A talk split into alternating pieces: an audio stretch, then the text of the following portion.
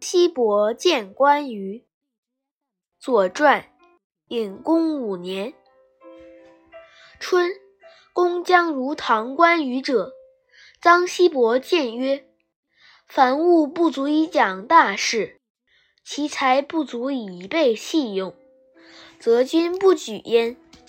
君将纳民于鬼物者也，故讲事以夺鬼量，谓之鬼。”取材以张物采，谓之物；不鬼不物，谓之乱政。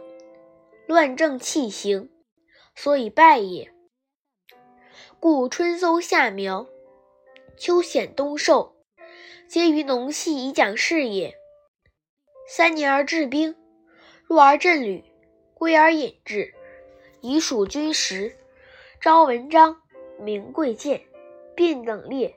顺少长，习威仪也。鸟兽之肉不登于足，皮革、齿牙、骨角、毛羽不登于器，则君不赦。古之至也。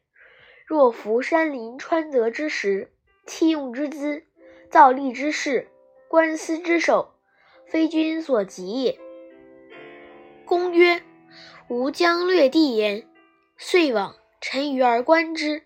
西伯称疾不从。书曰：“公使于于藏，非礼也，且言远地也。”